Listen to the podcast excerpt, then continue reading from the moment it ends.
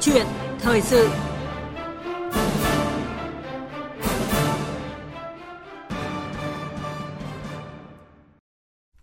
Thưa quý vị và các bạn,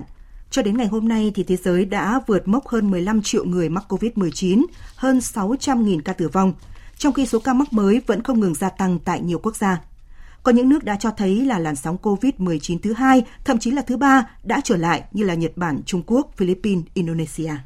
Việt Nam đã trải qua gần 100 ngày không có ca mắc COVID-19 mới trong cộng đồng. Tuy nhiên, thời gian gần đây đã xuất hiện tình trạng một số lượng không nhỏ người nước ngoài nhập cảnh trái phép vào Việt Nam qua đường mòn lối mở. Trong nước là, là tình trạng quá tải ở các sân bay, nhà ga, bến tàu do nhu cầu lưu thông của người dân tăng cao. Vậy thì những nguyên nguy cơ nào có thể đe dọa nguy cơ xuất hiện COVID-19 trong cộng đồng? Câu chuyện thời sự ngày hôm nay thì vị khách mời của chúng ta là bác sĩ Nguyễn Hồng Hà, Phó Chủ tịch Hội truyền nhiễm Việt Nam sẽ cùng bàn luận về nội dung này. Quý vị thính giả quan tâm muốn gọi điện thoại đặt câu hỏi với vị khách mời, có thể gọi qua hai số điện thoại là 0243 934 9483 và 0243 934 1040 và chúng tôi xin nhắc lại hai số điện thoại là 0243 934 9483 và 0243 934 1040. Bây giờ thì à, xin mời biên tập viên Thúy Nga bắt đầu cuộc trao đổi. À, vâng, à, trước hết thì xin cảm ơn bác sĩ Nguyễn Hồng Hà, Phó Chủ tịch Hội truyền nhiễm Việt Nam, Phó Chủ tịch Hội truyền nhiễm Việt Nam đã nhận lời tham gia câu chuyện thời sự của chúng tôi hôm nay. Vâng, xin uh, kính chào quý vị thính giả và các bạn. À, vâng, tôi xin uh, giới thiệu thêm là cách đây 17 năm thì bác sĩ Nguyễn Hồng Hà và các đồng nghiệp tại Bệnh viện nhiệt đới Trung ương uh, đã uh, điều trị thành công cho những bệnh nhân SARS ở Việt Nam và đã giúp Việt Nam là quốc gia đầu tiên đẩy lùi dịch bệnh nguy hiểm này. Và từ khi có dịch bệnh COVID-19 đến nay nay thì ông là thành viên của tiểu ban điều trị bệnh nhân COVID-19 và chúng ta thấy là may mắn là đến thời điểm này thì chúng ta chưa có bệnh nhân COVID-19 nào tử vong. À, vâng, à, thưa bác sĩ Nguyễn Hồng Hà, trong những ngày vừa qua thì một số tỉnh như là Quảng Nam, Đà Nẵng, An Giang, Quảng Ninh đã liên tục phát hiện số lượng không nhỏ những người nước ngoài nhập cảnh trái phép vào nước ta mà không tuân thủ các quy định phòng chống dịch. Và trước khi bước vào phần trao đổi thì xin mời à, vị khách mời và quý thính giả cùng nghe ghi nhận của cộng tác viên Đài Tiếng Nói Việt Nam thực hiện tại Lạng Sơn ạ. Lạng Sơn có tuyến đường biên giới với Quảng Tây Trung Quốc dài trên 231 km đoạn biên giới do đồn biên phòng Ba Sơn quản lý, trong thời gian qua đã phát hiện trên 50 vụ với hơn 400 người dân nhập cảnh trái phép vào Việt Nam. Trung tá Lèo Minh Tiến, đồn trưởng đồn biên phòng Ba Sơn cho biết, khi phát hiện các công dân Việt Nam nhập cảnh trái phép sang Trung Quốc lao động làm thuê tự về qua các đường mòn trên biên giới thì chúng tôi đã phối hợp với trạm y tế của các cái xã tiến hành kiểm tra y tế sơ bộ, đồng thời lấy lời khai ban đầu, sau đó là sẽ thông tin cho trung tâm y tế của huyện Cao Lộc và Bộ Chỉ huy sự tỉnh Lạng Sơn và cách ly theo quy định. Người dân các xã biên giới cũng là tai mắt của bộ đội biên phòng khi chủ động nắm bắt tình hình, báo cáo kịp thời khi phát hiện những trường hợp nhập cảnh trái phép vào địa bàn. Bà Lương Thị Tài, thôn Pò Nhùng, xã Cao Lâu, huyện Cao Lộc, tỉnh Lạng Sơn nói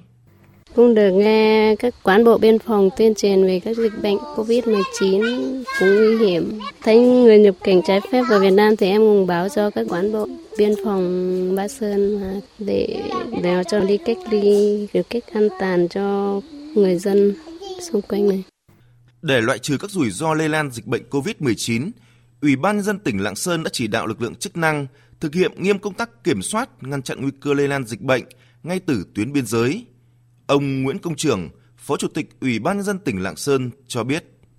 Hiện nay tỉnh đã chỉ đạo lực lượng biên phòng, công an, dân quân tự vệ và lực lượng hải quan tổ chức chốt chặn, cấm tất cả những công dân và những người cư dân biên giới để xuất nhập cảnh trái phép qua biên giới. Và khi phát hiện ra những trường hợp nào mà có cái hiện tượng xuất nhập cảnh thì phải được giữ và đưa về khu cách ly ngay.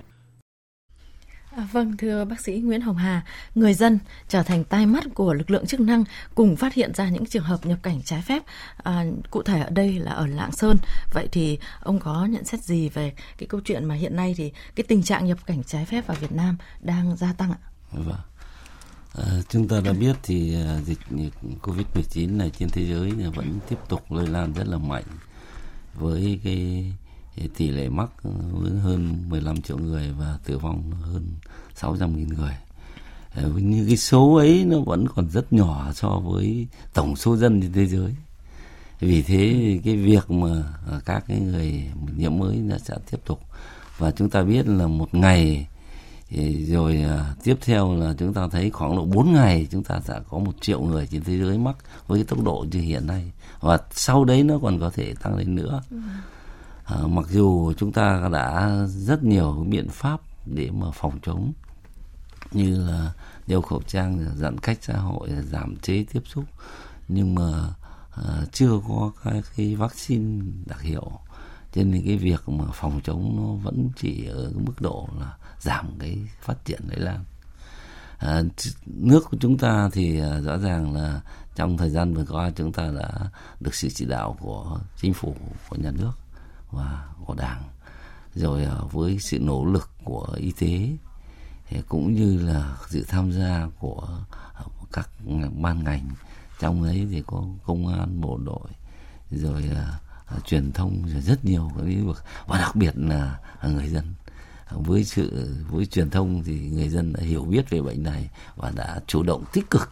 cùng với chúng ta tham gia cái việc chống dịch. Cho nên chúng ta đã đạt được một cái thành công rất là lớn cho đến hôm nay. À, chủ yếu là hơn 400 nghìn à, hơn 40 hơn 400 người mắc và à, chúng ta điều trị đều thành công. Thật sự đấy là một cái cái cái thành tựu rất là lớn lao mà cho đến ừ, trong những cái tháng qua chúng ta làm được. À,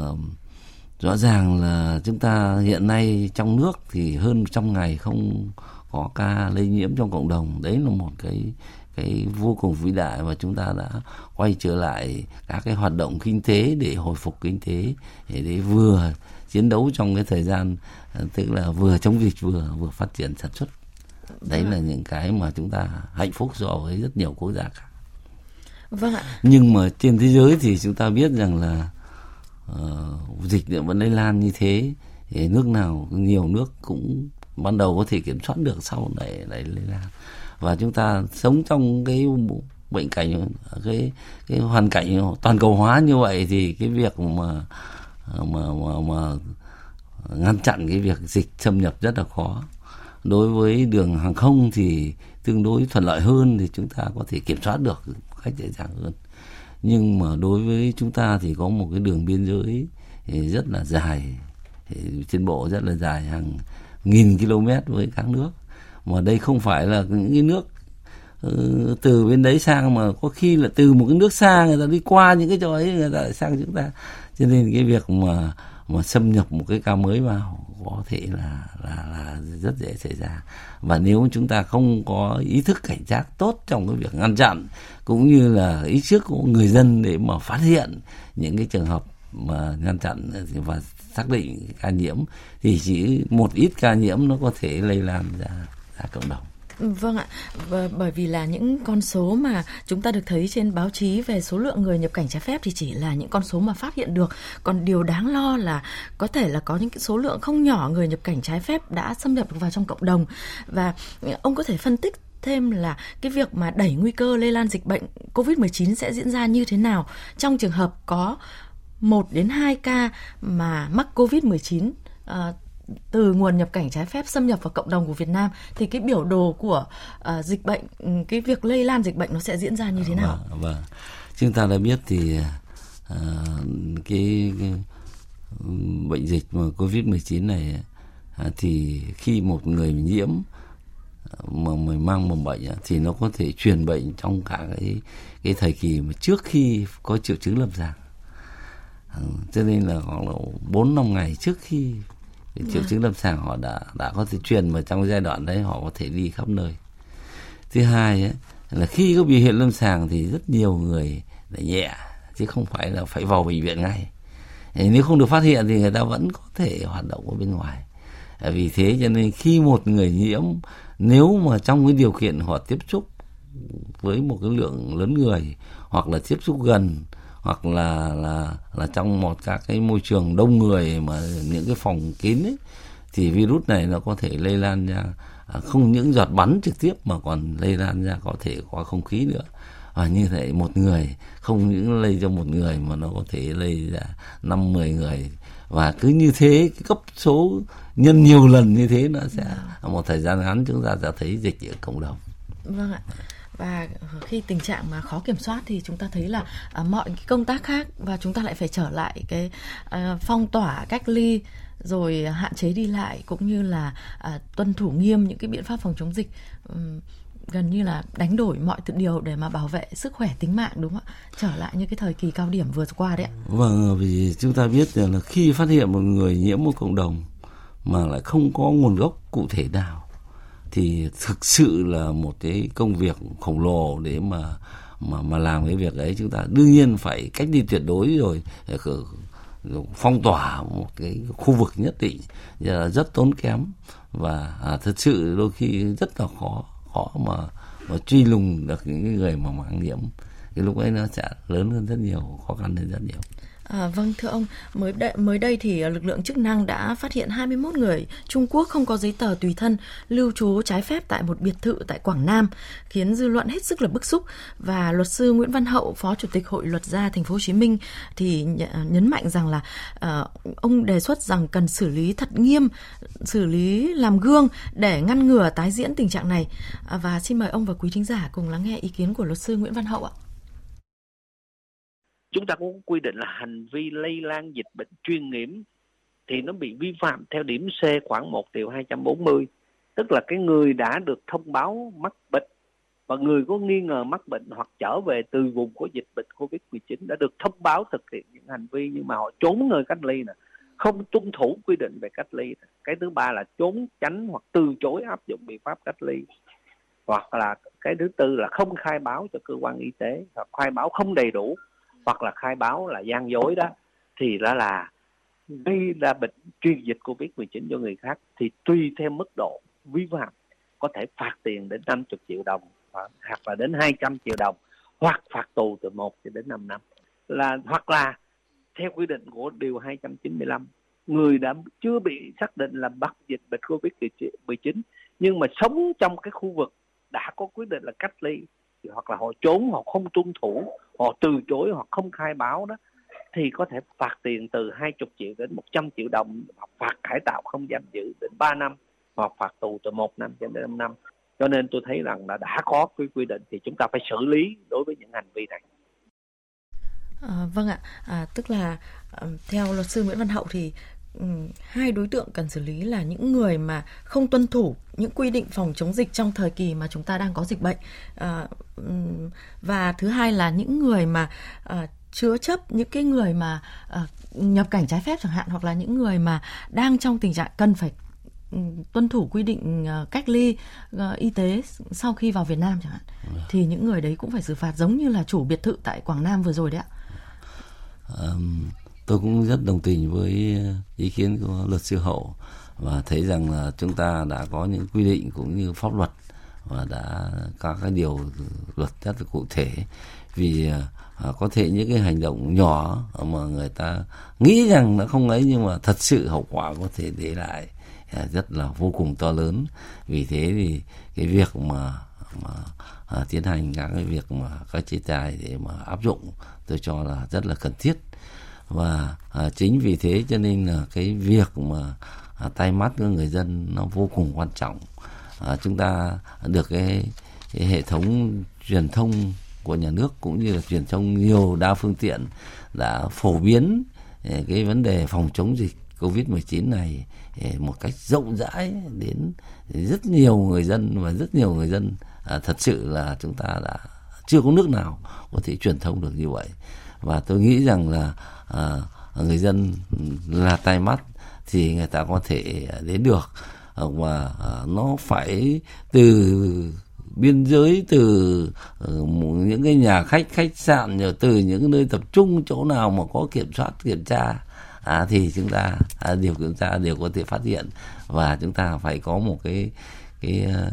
cái hệ thống số điện thoại hay cái gì đấy báo nhanh nó sớm lắm để đừng để người dân người ta phải tìm đến chỗ này chỗ kia ta báo mà có vâng. thể tôi nghĩ là phải có những cái số điện thoại quan trọng để mà có thể người ta báo được vâng. người dân đến nhà thì mới đáp ứng nó nhanh được không có có thể xong đấy họ lại đi mất ví dụ vâng thế ạ. vâng. vâng ạ tức là cần có những cái đường dây nóng chẳng hạn Vâng. để người dân có thể báo về những cái ca mà nhập cảnh trái phép hoặc những người mà không tuân thủ ờ, cách ly y tế trong thời gian mà trở về Việt Nam đấy ạ à, vâng và qua hai số điện thoại của chương trình là 0243 934 1040 và 0243 5563 563 thì chúng tôi đã nhận được ý kiến của thính giả à, xin mời à, bác sĩ Nguyễn Hồng Hà cùng lắng nghe Tôi là Quốc trưởng Thái Nguyên xin có ý kiến. Ờ, trong những ngày vừa qua, ờ, chúng tôi rất là lo ngại và ờ, bức xúc vì một số công dân nước ngoài đã nhập cảnh trái phép vào một số địa phương ở nước ta. Thế và trong khi tình hình dịch COVID-19 là trên thế giới vẫn còn đang rất là nóng bỏng. Theo tôi là các ngành chức năng, bộ đội biên phòng, công an, cửa khẩu, Ờ, chính quyền địa phương nhất là vùng biên giới ờ, hải đảo là cần phải ờ, phối hợp chặt chẽ và nâng cao trách nhiệm cao hơn nữa để ngăn chặn với việc nhập cảnh trái phép. Thứ hai là sớm phát hiện những đường dây đưa người nhập cảnh trái phép vào và xử lý thật thích đáng. Vâng ạ, à, ông có trao đổi gì với lại ý kiến của thính giả Nguyễn Quốc Trường ở Thái Nguyên ạ? Vâng, thật sự đây là một ý kiến rất là xác đáng và rất là chính xác và bác đã có những cái ý kiến đóng góp cho uh, chính quyền cũng như là các các cái đối tượng các cái, cái ban ngành mà chúng ta thực hiện cái nhiệm vụ này một cách tốt nhất. Vâng ạ, à, thưa ông nhớ lại cái thời gian mà chúng ta cao điểm à, có những ca lây nhiễm trong cộng đồng thì rõ ràng là có một số bệnh nhân đã trở thành bệnh nhân siêu lây nhiễm khi giấu dịch bệnh hay là khai báo y tế gian dối nhưng chưa có bất kỳ ai bị xử lý. À, vậy nếu mà chúng ta à, cứ nương nhẹ thì dịch bệnh bùng phát thì cái à, điều mà ông là một bác sĩ điều trị à, qua rất nhiều vụ dịch thì ông có thể hình dung điều gì khi mà liên hệ với những tình trạng của thế giới hiện nay ạ? Vâng. À, chúng ta đã thấy rất rõ đối với dịch bệnh như này nó nguy hiểm. Vì việc mà hiểu biết nó vẫn còn mức độ hạn chế. Cái tính chất lây lan của nó từ thời điểm nào đến thời điểm nào mà lây không lây chỉ qua giọt bắn hay là qua không khí vẫn là nhiều cái. Và thật sự cho đến bây giờ thì người ta thấy rằng là mức độ lây lan Ờ, của virus này rất là là, là nguy hiểm và, à, và lâu dài. Vì thế cho nên những hành động mà chúng ta à, không chấp hành các cái quy định của phòng chống dịch thì nó có thể à, dẫn đến những cái lây lan vô cùng ừ,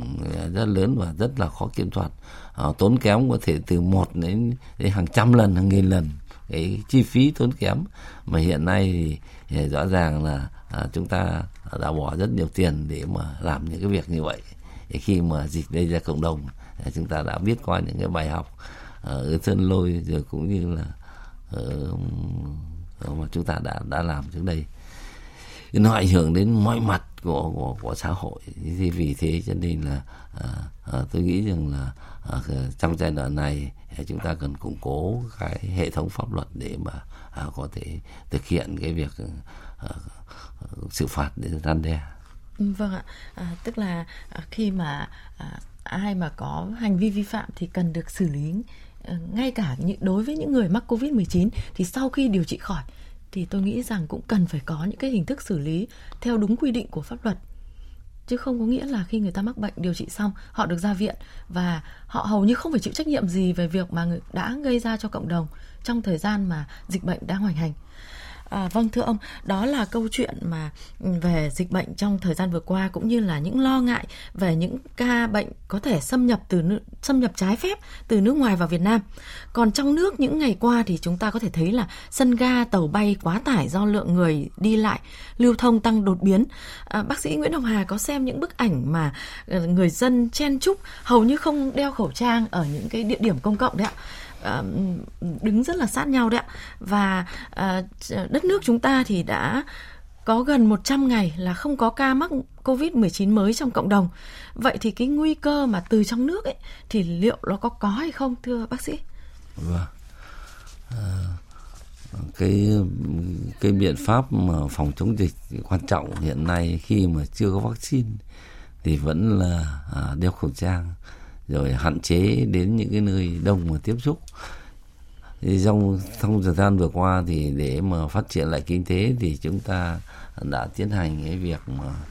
uh, bỏ cái cách ly xã hội và bắt đầu thực hiện các cái hoạt động trở lại.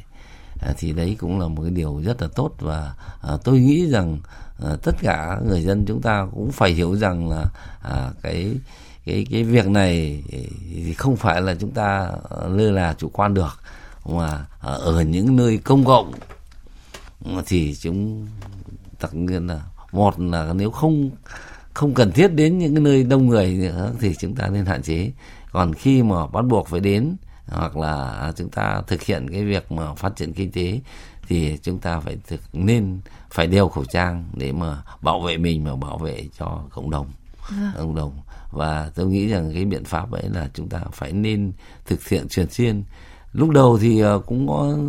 ờ, nhiều cái ý kiến ờ, bảo là khẩu trang nó không có hiệu quả. Thì thật sự thì cho đến giờ thế giới vẫn thống nhất rằng là khẩu trang nó vẫn mang lại cái hiệu quả rất cao trong cái việc mà phòng chống dịch covid 19 này. Vâng ạ, và qua vụ dịch tôi cũng thấy rằng là khẩu trang à, mà khi mà người người đeo khẩu trang tại Việt Nam ấy thì cái việc mà ngăn ngừa rồi phòng ngừa dịch bệnh à, thì ừ,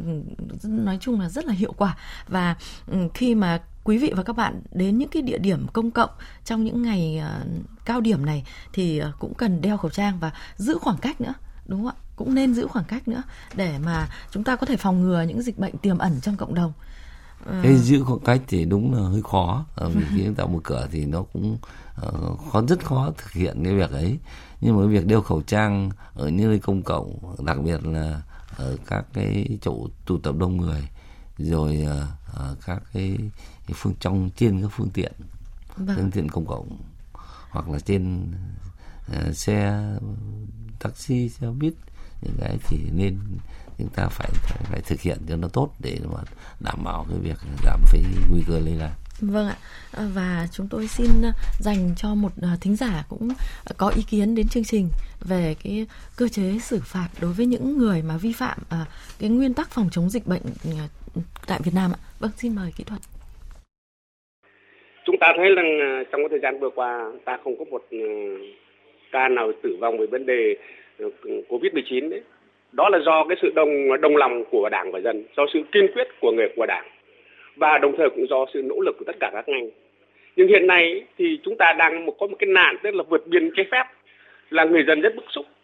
Thế nên cho nên là cái quan điểm của tôi ấy, thứ nhất là cái chế tài của ta phải tăng lên. Cái thứ hai nữa là những nhà chức năng phải làm hết trách nhiệm của mình đi. Cái thứ ba nữa là tuyên truyền cho dân phải đồng lòng với đảng với dân. Đừng có tham nhũng nữa à, đừng có tham cái, cái, cái tiền của họ nữa. Ừ, vâng ạ. À, vị thính giả nêu ra ba quan điểm để mà kiểm soát ừ, tốt được dịch bệnh không để dịch bệnh xâm nhập vào Việt Nam. Từ người nước ngoài hay là người Việt Nam lao động trái phép ở nước ngoài sau đó lại nhập cảnh trái phép về Việt Nam ạ? Vâng. À, trước hết thì à, chúng ta tuyên truyền một cách rộng rãi các cái biện pháp chủ trương ừ, cũng như các cái chế tài mà chúng ta thực hiện để cho người dân biết à, và cái việc tự giác Ờ, cũng như ngay cả người Việt Nam ở nước ngoài ờ, về mà cũng được